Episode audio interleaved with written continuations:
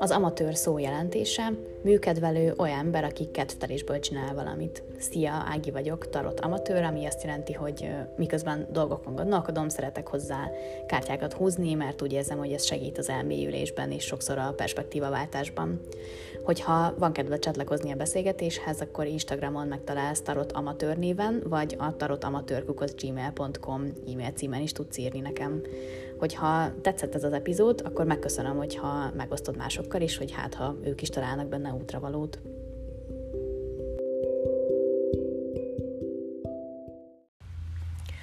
Annyira fáradt vagyok, hogy konkrétan a keverés is alig megy, úgyhogy hát nagyon jó, hogy a mára a témának is a fáradtságot találtam ki.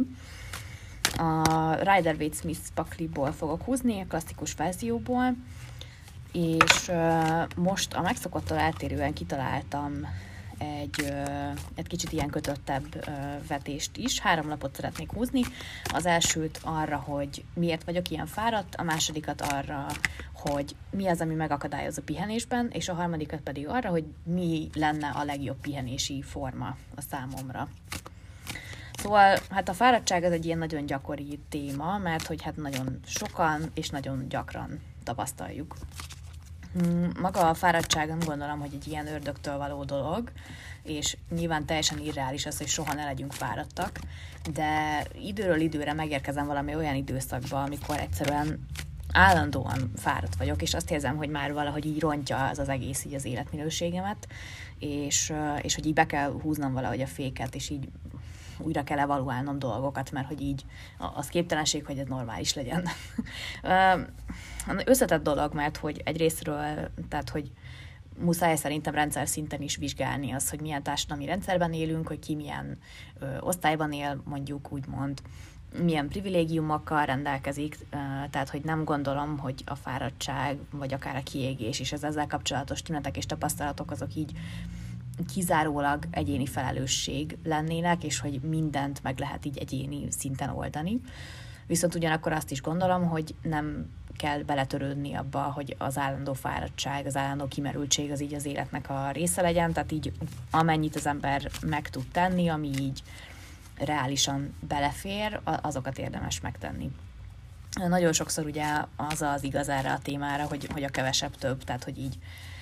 annyira egy ilyen cselekvésközpontú világba élünk, hogy amikor megjelenik egy probléma, akkor ugye ilyen cselekvés alapú megoldást keresünk neki, de ugye a fáradtságnál az a nehéz, hogy, hogy sokszor egyszerűen a tétlenség a megoldás, tehát hogy több, több időt kell a tétlenségre szánni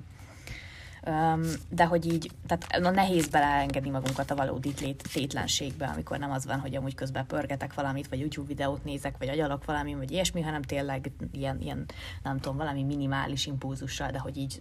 nagy részt így a tétlenségbe lenni.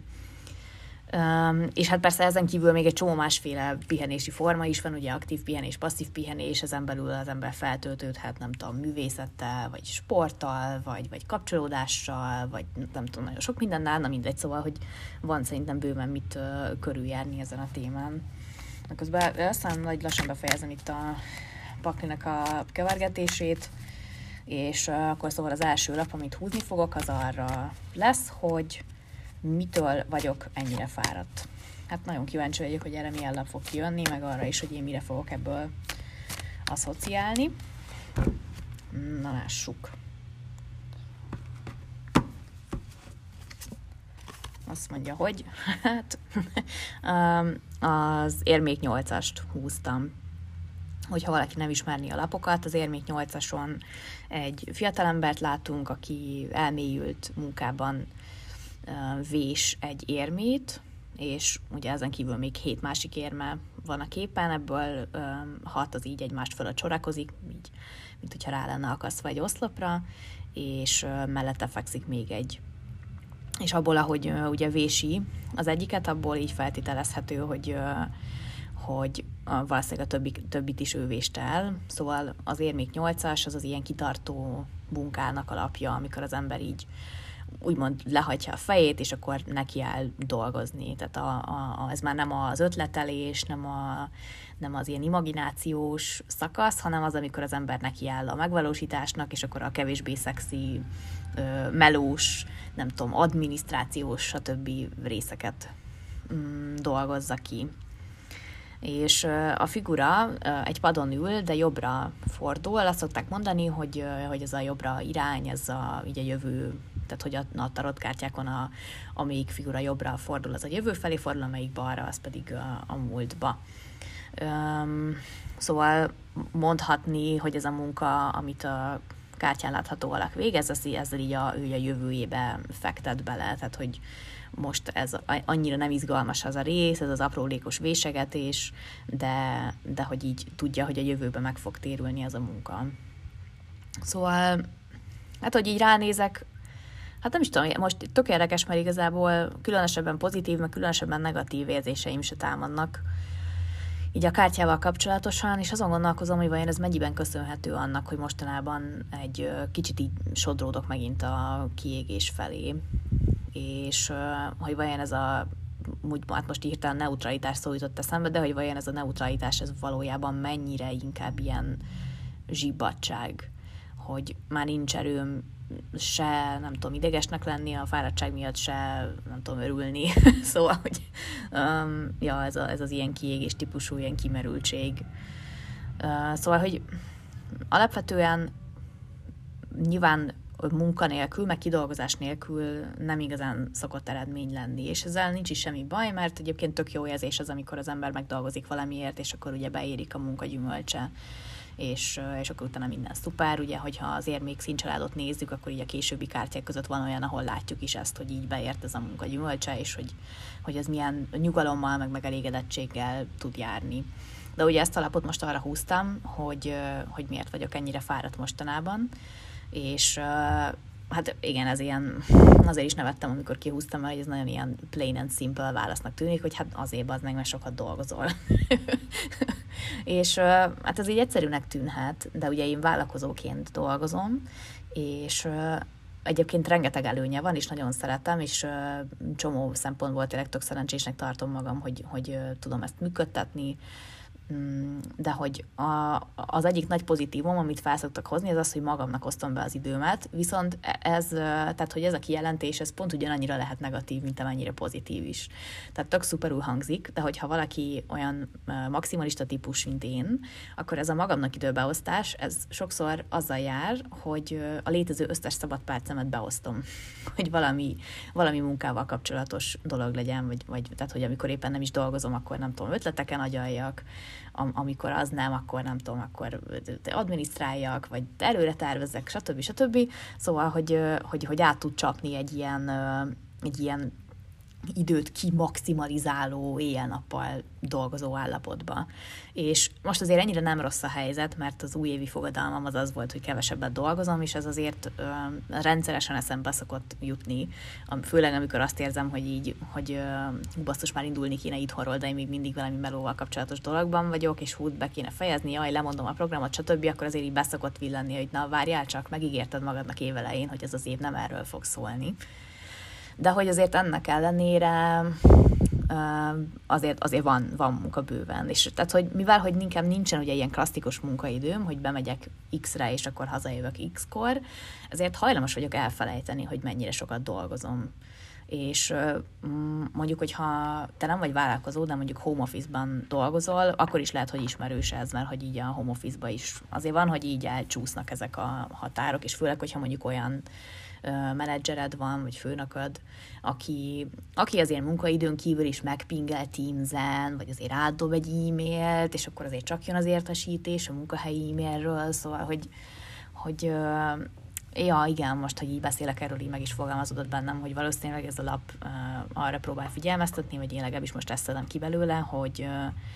hogy, hogy szuper dolog az elkötelezett munka, de, de ugyanilyen lelkiismerettel kellene valószínűleg um, arra is figyelnem, hogy, hogy határokat húzzak a, a, a munka és a szabadidő között, és uh, akkor valószínűleg nem lennék ennyire fáradt. Szóval hát nagyon leegyszerűsítve, ami, hogy mondjam, tehát kicsit így jön, érzem, hogy jön az inger, hogy forgassam a szememet erre a tanácsra, hogy hát dolgoz kevesebbet, és akkor nem leszel olyan fáradt, de hát lássuk be, van benne valami. Na most azért ehhez megint hozzá akarom tenni, amit ugye már kicsit az elején is pedzegettem, hogy tudom, hogy ez egy olyan tanács, amihez kell egy adag privilégium, hogy az ember tudja teljesíteni. Tehát, hogy tudom, hogy van az a szitu, amikor az ember annyira bele van kényszerítve a megélhetési, ilyen túlélési hajtásba, hogy, hogy, hogy, hogy nem tud, vagy, vagy nagyon-nagyon nehéz kevesebbet dolgozni. Szóval, tehát ez egy ilyen kötél, amin így táncolunk, ugye, hogy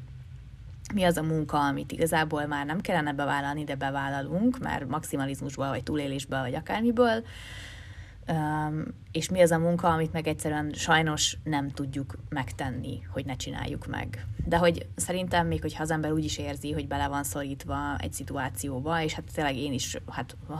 finoman fogalmazva nem vagyok elengedve anyagilag mostanában, szóval tényleg abszolút megértem ezt az ilyen nagyon-nagyon mélyre jövő ilyen zakatolást, hogy de nem lehet leállni, mert akkor mi van, hogyha nem lesz mit tenni, meg nem tudok albéletet fizetni, stb. stb. Tényleg nagyon megértem ezt a nyomást, de hogy akkor is időről időre szerintem érdemes egy ilyen önvizsgálatot tartani, és tényleg nagyon-nagyon megvizsgálni a kötelezettségeinket, és ilyen nagyon őszintén így átvilágítani, hogy, hogy mi az, amit, amit tényleg nem tudok másra áttenni, mi az, amit tényleg nem tudok elhalasztani, mi az, amit tényleg muszáj megcsinálnom, és mi az, amit csak uh, megcsinálok annak reményében, hogy, hogy hát ha akkor majd egyszer csak jobb lesz, de hogy így ugye, hogyha annyi mindent csinálok ebből a késztetésből, hogy közben meg belezavarom magamat egy kiégésbe, és akkor ezen keresztül akár egy depresszióba, akkor ugye nem, tehát mire eljutok a jövőbe, ahol ugye le kellene aratni a munka gyümölcseit, már nem lesz kedvem beleharapni abba a gyümölcsbe, mert már, már más semmihez nem lesz kedvem. Na, ezt a lapocskát félreteszem most, és hát most úgy van ingerenciám, hogy egy picit újra is keverem, miért kihúzom a második lapot, ami pedig ugye az, hogy mi az, ami megakadályoz a pihenésből, ami végül is, tehát azért gondoltam erre a kérdésre, mert hogy ez tökre így bele csatlakozik az előző kérdésbe, de valahogy mégse érzem így pont, pont ugyanannak. Ez pedig, hmm, na hát ezen most hangosan fogom törni a fejemet, ez a lap a, a remete. A remete az egy ősz ilyen szakállas, köpenyes, csukjás alak, az egyik kezében egy bot van, amin támaszkodik, a másik kezében pedig egy lámpás, amiben egy hatágú csillag világít, és a remetének ö, le van hunyva a szeme, és kicsit így a fejét is lehajtja, és ő, ő balra néz. Szóval mondhatjuk, hogy, hogy ő inkább a múltan mereng, mint a jövőn. Hát ezt ebben a kontextusban, hogy mi akadályoz meg a pihenésben, többféleképpen is lehet értelmezni. Most így hirtelen ez jutott eszembe, ahogy kimondtam az előző mondatot, hogy, hogy tudom, hogy egy főleg a Covid alatt egy ilyen unásig elcsépelt és közhelyesített dolog a mindfulness, ami a mindfulness koncepciója ugye tehát lényegében azt jelenti, hogy az ember hogyan töltsön minél több időt a jelen pillanatban. Mert hogy a, a jelen pillanat az egyetlen, amit tényleg meg tudunk élni, ugye a múlt az már, már technikailag csak az emlékeinkben létezik, a jövőt azt még nem tudjuk, de a jelen, az itt és most, az, az mindig minden pillanatban létezik. És ez azért lett ugye nagyon népszerű technika mostanában, mert hogy a, ilyen olyan nagyon társadalmi kérdések, meg problémák, meg rendszerek, meg stb. miatt ez egy ilyen világszinten nagy, hát nem tudom, nem, nem jut eszembe most rá jobb szó, mint hogy probléma, de biztos, hogy van rá jobb szó, hogy az emberek ugye vagy a múlton aggódnak, vagy a jövőn aggódnak. Szóval, hogy így valamelyik végletbe megindul az agyunk, belekerülünk valami rossz spirálba, nevezhetjük akár ugye ruminálásnak is, és, és egyszerűen annyira hosszú időre, tehát egy krónikusan kiszakad a jelenből, és ugye az egy ilyen jól dokumentált uh, dolog, hogy ha az ember krónikusan elszakad a jelenétől, akkor az meg fogja viselni a mentális egészségét, vagy akár ugye ezzel összefüggésben a fizikai egészségét is. Szóval, hogy a, a remetéről ugye azt szokták mondani, hogy, hogy, hogy arra figyelmeztet, hogy forduljon az ember befelé, meg hogy most arra van szükség, hogy az ember megfigyelje saját magát, meg ilyenek, de hogy ugye a, lapok jelentése az mindig kontextustól függ. És szerintem a, a tarotkártyáknak az olvasása akkor tud hatékony lenni, hogyha nem ragaszkodunk ilyen mereven az egyes lapoknak a tipikus társított jelentéséhez, hanem rugalmasan kezeljük attól függően, hogy milyen kérdésre húzzuk, milyen kontextus, milyen más lapok vannak mellette. Um, szóval most én nem feltétlenül úgymond pozitív lapként értelmezném, mert azt gondolom, hogy ebben a kontextusban, hogy mi az, ami megakadályoz a pihenésben, erre nem az a válasz, hogy hát az, hogy még többet kellene merengened, hanem pont, hogy valószínűleg arra figyelmeztet, hogy ha szeretnék pihenni, akkor, akkor rumináljak kevesebbet, és hogy, hogy most nem arra van szükség, hogy még százszor átgondoljam, hogy mit rontottam el, meg még százszor átgondoljam, hogy mit lehetne jobban csinálni a jövőben, hanem, hanem arra, hogy szakadja ki ebből a ilyen rumináló remete állapotból, és mondjuk a, emeljen fel a fejemet, és forduljak át az ellenkező irányba, vagy akár szembe, szembe a jelennel. És főleg, hogy um, az előző lappal összehasonlítva, hogy az az érmék 8-as volt, az érmék 8-ason is uh, olyan, mintha így már-már lehunyva lenne a szeme az illetőnek, és az arckifejezése is így arra utal, hogy flóban van, tehát hogy uh, nem is feltétlenül a flow-ban, bár egyébként erre majd mindjárt visszatérek, hanem hogy, hogy ő is mereng, és ugye a remetének is ez az ugyanilyen milyen merengő arc kifejezése van. Mm, de hogy érdekes is, hogy felbukkant most bennem ez a flow-ban kifejezés, hogy flow-ban lenni, mert hogy tulajdonképpen valószínűleg erre lenne szükségem, hogy ilyen intellektuális, meg strukturált munka, meg átgondolás, meg folyamatok kézben tartása, helyett valószínűleg arra lenne szükségem, hogy többször hagyjak magamnak időt a flow élményre. Ami hát ugye könnyű mondani, csinálni nehezebb, mm, főleg egy olyan világban, ami tudom, hogy ezt is állandóan csak ismételgetjük, hogy rohanó világban élünk, de hát tényleg, tehát most is itt ülök az ablakban, és, és szaladnak az autók, hiába amúgy ilyen tökesős, álmosító nyomott idő van, ami amúgy abszolút tök jó teret adna a merengésre, a forgalom az nem állt le, tehát nem állt meg a világ akkor most merengeni az esőben, hanem ugye minden megy tovább. És ahhoz, hogy az ember flóba tudjon kerülni, ahhoz, ahhoz lassítani kell, tehát hogy így vissza kell lépni egy lépést az, hogy aztán mondjuk kettőt lépjünk előre. Vagy hát tulajdonképpen, hogyha flóról beszélek, akkor lehet, hogy el is kellene engedni egyáltalán ezeket az irányokat, hogy előre, hátra, fent, lent, stb., hanem tényleg csak így lebegni egy állapotban. Um, és ugye a kérdésre visszatérve, hogy azzal, hogy, hogy sokat analizálok, ez is egy jó szó, most beugrott, hogy sokat analizálok, akár a saját cselekvéseimet, vagy a saját gondolataimat, mintázataimat, vagy másokat magam körül, vagy, vagy nem tudom, társadalmi dolgokat. Ez az ilyen analitikus megközelítés, ez megakadályoz abba, hogy többször tudjam átélni ezt a flow élményt igen, és hogy mondjam, most, hogy így agyalok ezen hangosan, tulajdonképpen valahol mm, az elmúlt hetekben így kerestem is én ezt a flow élményt, de valahogy és tudom, hogy újra és elő, újra előjön epizódokba is. Így sokat kerülgetem ezt mostanában, hogy, hogy nagyon nehezemre esik tétlennek lenni, vagy egyszerre csak egy dolgot csinálni. Tehát még hogyha csinálok is olyan dolgot, amiben potenciálisan akár benne is lehetne a flow élmény, akkor is jön mellé valami olyan impulzus, egy nem tudom, egy YouTube videó, vagy egy podcast, igen, érzem én is az iróniát formájában, ami megakadályozza azt, hogy teljesen elmerüljek a cselekedetben, és kerüljek ebbe a flowba. Szóval azt hiszem, hogy ez a remete most azt akarja nekem üzenni, hogy, hogy az analitikus, ilyen elemző megközelítés helyett próbálják egy ilyen szabadabb megközelítést, és ez tök érdekes, mert most ugrik be egyébként, hogy ma van gyereknap, és, és gondolkodtam is, mielőtt belekezdtem ebbe a felvételbe, hogy valahogyan talán bele lehetne ezt vinni ebbe az epizódba, és most úgy érzem, hogy egyébként igen, olyan szempontból, hogy ha mondjuk arra gondolok, hogy hogy játszik egy gyerek, ugye az tökre ilyen flow élmény. Tehát mondjuk, amikor nézem az unokaöcsémet, hogy nem tudom, valami új játékot mondjuk felfedez, tényleg így látszik rajta, hogy annyira belemerül, és egyszerűen megszűnik a külvilág, és csak így élvezi a különböző textúrákat, és, és gügyök közben, és így teljesen kiesik így a téridő kontinuumból, és, és nem teljesítményre megy, és nem elismerésre, vagy ilyesmire, hanem csak így flow. ja, így lebeg ebben. Szóval, hogy és, a, és akkor ehhez képest ugye ez az analitikus megközelítés, az elemzés, az, az pedig inkább egy ilyen intellektusból fagadó, ilyen úgymond felnőttes dolog. Szóval, hogy és tudom, hogy ez a kifejezés is nagyon sokszor elhangzik, hogy gyermeki én, de most ki fogom mondani, még akkor is, ha én is forgatni akarom tőle a szememet, hogy, hogy, hogy a gyermeki énhez kell talán visszatérni ahhoz, hogy közelebb kerüljek a pihenéshez. Keverek megint egyet a harmadik lap előtt, és a harmadik lap pedig ugye az lesz, hogy a pihenésnek milyen formája segítene most nekem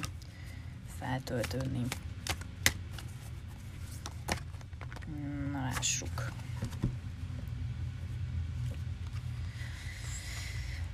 Hát, újabb agyalást következik. Ez a Kardok kettes, amit kihúztam. Egyébként ez az egyik kedvenc lapom. Hmm, egy alak,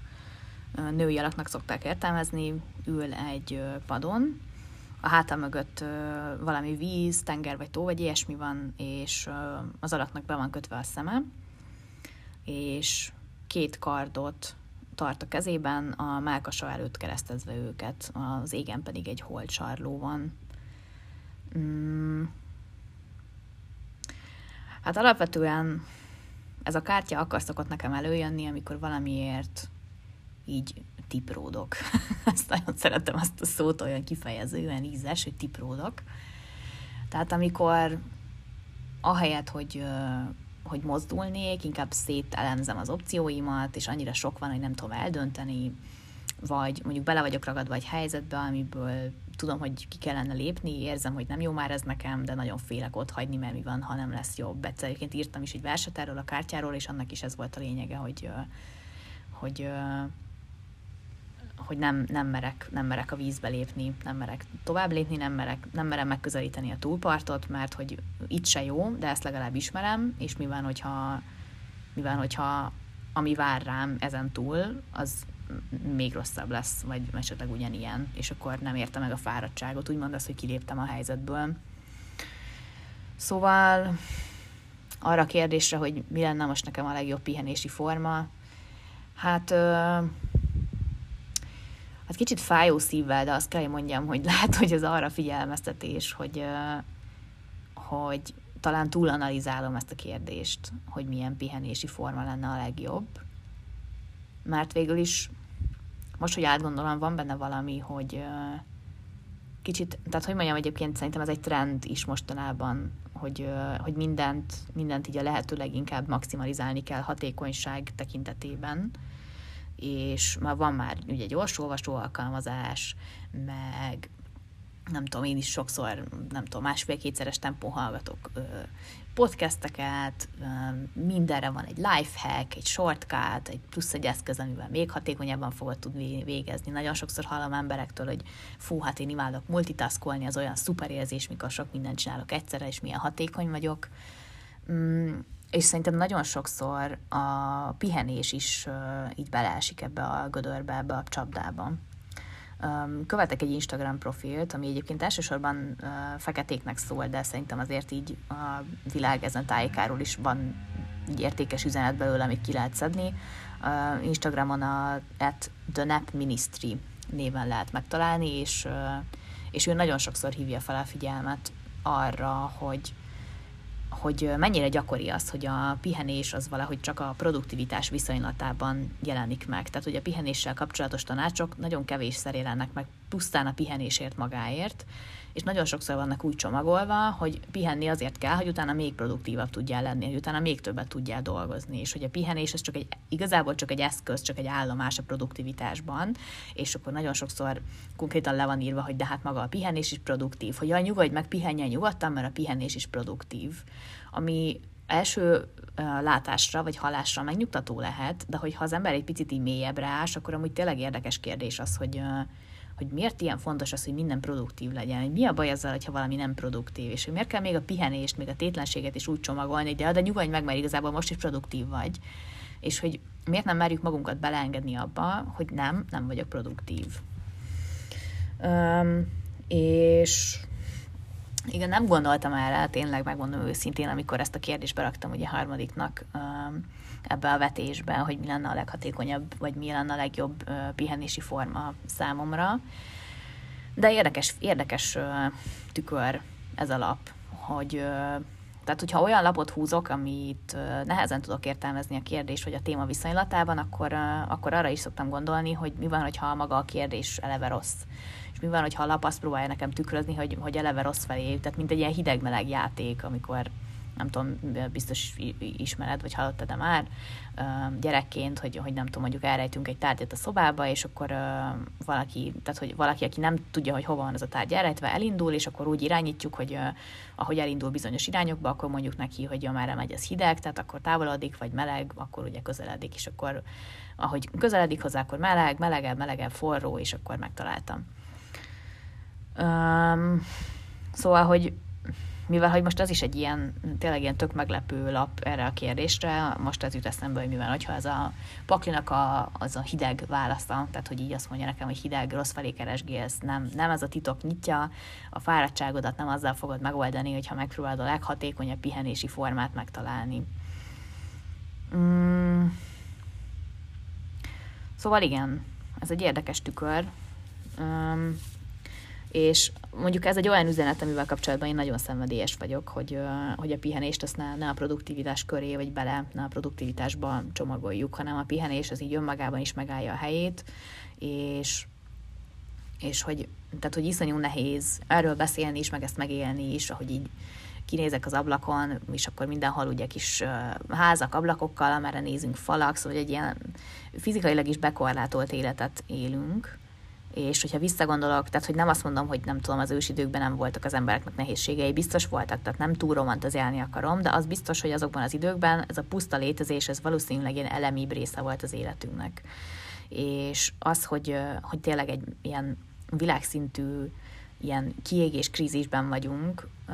főleg most, hogy ugye annyi, egyszerűen annyi láng, annyi tűz ég egyfolytában a világban, hogy már az ember nem tudja egyszerűen tartani a lépést vele, um, annyira nehéz megélni ezt, hogy csak így létezem, és hogy ennek biztos, hogy van köze ahhoz, hogy tényleg manapság mennyire rossz állapotban van úgy általában az emberek mentális egészsége, meg hogy mennyien küzdenek így a kiégés tüneteivel. Um, és hogy, hogy emiatt uh, azt gondolom, hogy egy téves út a pihenést így a munkaköré csomagolni, hogy jaj, de nagyon fontos, hogy megállj pihenni, mert különben nem fogsz tudni tovább dolgozni, mert hogy nagyon sokszor, még hogyha nem is így van csomagolva, hanem nem tudom, kicsit szebben van megfogalmazva, valahogy sok ilyen pihenéssel kapcsolatos dolognak, ami mondjuk így megjelenik a közösségi médiában, ezt érzem végül is összességében benne, hogy, hogy azért fontos a pihenés, hogy utána újra hasznos lehess, úgymond. Um, és hát fogok, fogok ezen merengedni most így a kardok kettes kapcsán, hogy mi van, hogyha bennem is azért fogalmazódott meg ez a harmadik kérdés, hogy mi, mi a jó pihenési forma, hogy mi van, hogyha ez a kicsit abból fakad, hogy, hogy hasznos akarok lenni, még pihenés közben is. Um, na és akkor uh, ebből lehet, hogy hagyományt fogok csinálni, hogy a Visions in the Liminal Space pakliból mindig húzok a végére valami útravalót, most is erre készülök mert jó, most itt ilyen nagyon fenkölten megbeszéltük a Rider Waite Smith paklival, hogy ez meg az, meg flow élmény, meg üzé maradja jelenben, meg ne ruminálj, meg stb., de kíváncsi vagyok, hogy a Visions in the Liminal Space paklinak nincs valami, nem is tudom, föld közelibb üzenete ezzel kapcsolatban. Aztán nem feltétlenül, mert azért vannak ebbe is olyan lapok, ami, ami abszolút ilyen, nem is tudom, hát nem is az, hogy valóságtól elrugaszkodott, de hogy, tehát, hogy picit ilyen elvontabb és nehezebben uh, értelmezhető. Na lássuk. Most megtetszett egy lap. Na, ez például pont egy ilyen lap. az a neve egy The Backrooms, és uh, hát ilyen bináris számsorok vannak uh, ilyen táblákra mint egy, mint, a, mint egy jelző tábláként, nem tudom, mint a könyvtárakban, hogy ki van írva, hogy nem tudom, melyik szakasz, melyik téma, meg ilyenek. Szóval ezek bináris számsorok, és hát kicsit ilyen lepukkant az egész, és egy folyosó, ami így befelé megy, és a végében van egy ajtó. És hát egy a pihenéssel kapcsolatosan nem tudom, olyan ominózus érzések támadnak ben, tőle, bennem, na,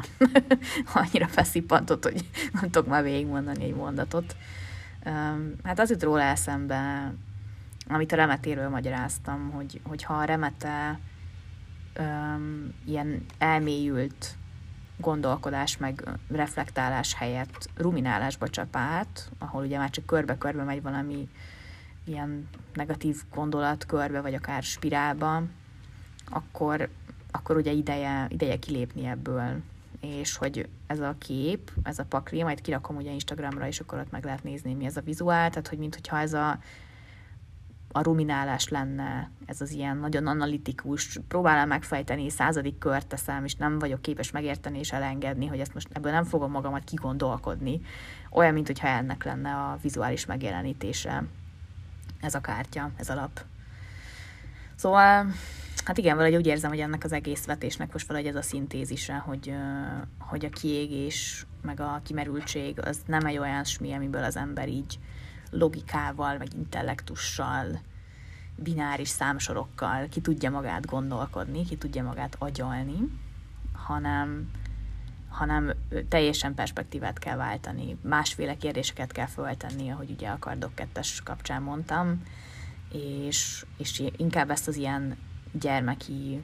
elmélyülést, flow élményt, ilyen, ilyen felszabadult pihenést, a, a hasznosság kontextusa nélküli pihenést kell valahogy megtalálni.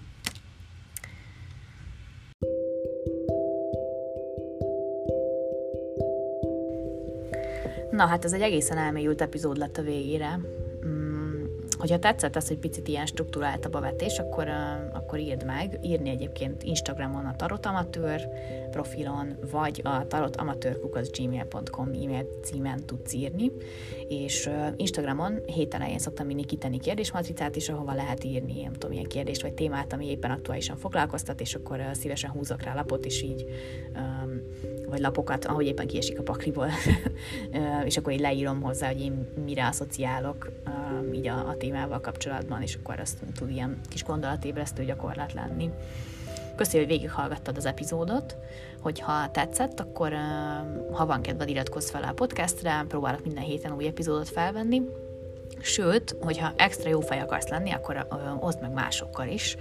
mm, mert hogy, tehát, hogy mindig tök jó érzés, hogyha így látom, hogy nem csak az éterbe beszélek, mert mint hogy, tehát, hogy tök szívesen elmondom, meg leírom ezeket a dolgokat akkor is, hogyha senki nem hallgatja, de hogy azért így jó érzés, hogyha, hogyha látom, hogy, hogy van, aki meghallgatja. Úgyhogy emiatt azt is megköszönöm, hogyha visszajelzést írsz, mert tényleg így nagyon sokat számít. Én is olyan vagyok egyébként, aki nehezen veszi rá magát arra, hogy visszajelzést írni, úgyhogy totál megértem, és amúgy abszolút értékelem a, az ilyen hallgatólagos támogatást is, de hogyha bármiről eszedbe jut valami, amit meg szeretnél osztani, akkor tényleg írjál nyugodtan, mert tökre, tökre szeretek üzenetet kapni. Mm, remélem, hogy jövő héten is találkozunk, és hogyha van kedved, megvannak neked is otthon pakrid vagy pakriaid, akkor, akkor ha van kedved, akár te is kihúzhatod ezt a vetést.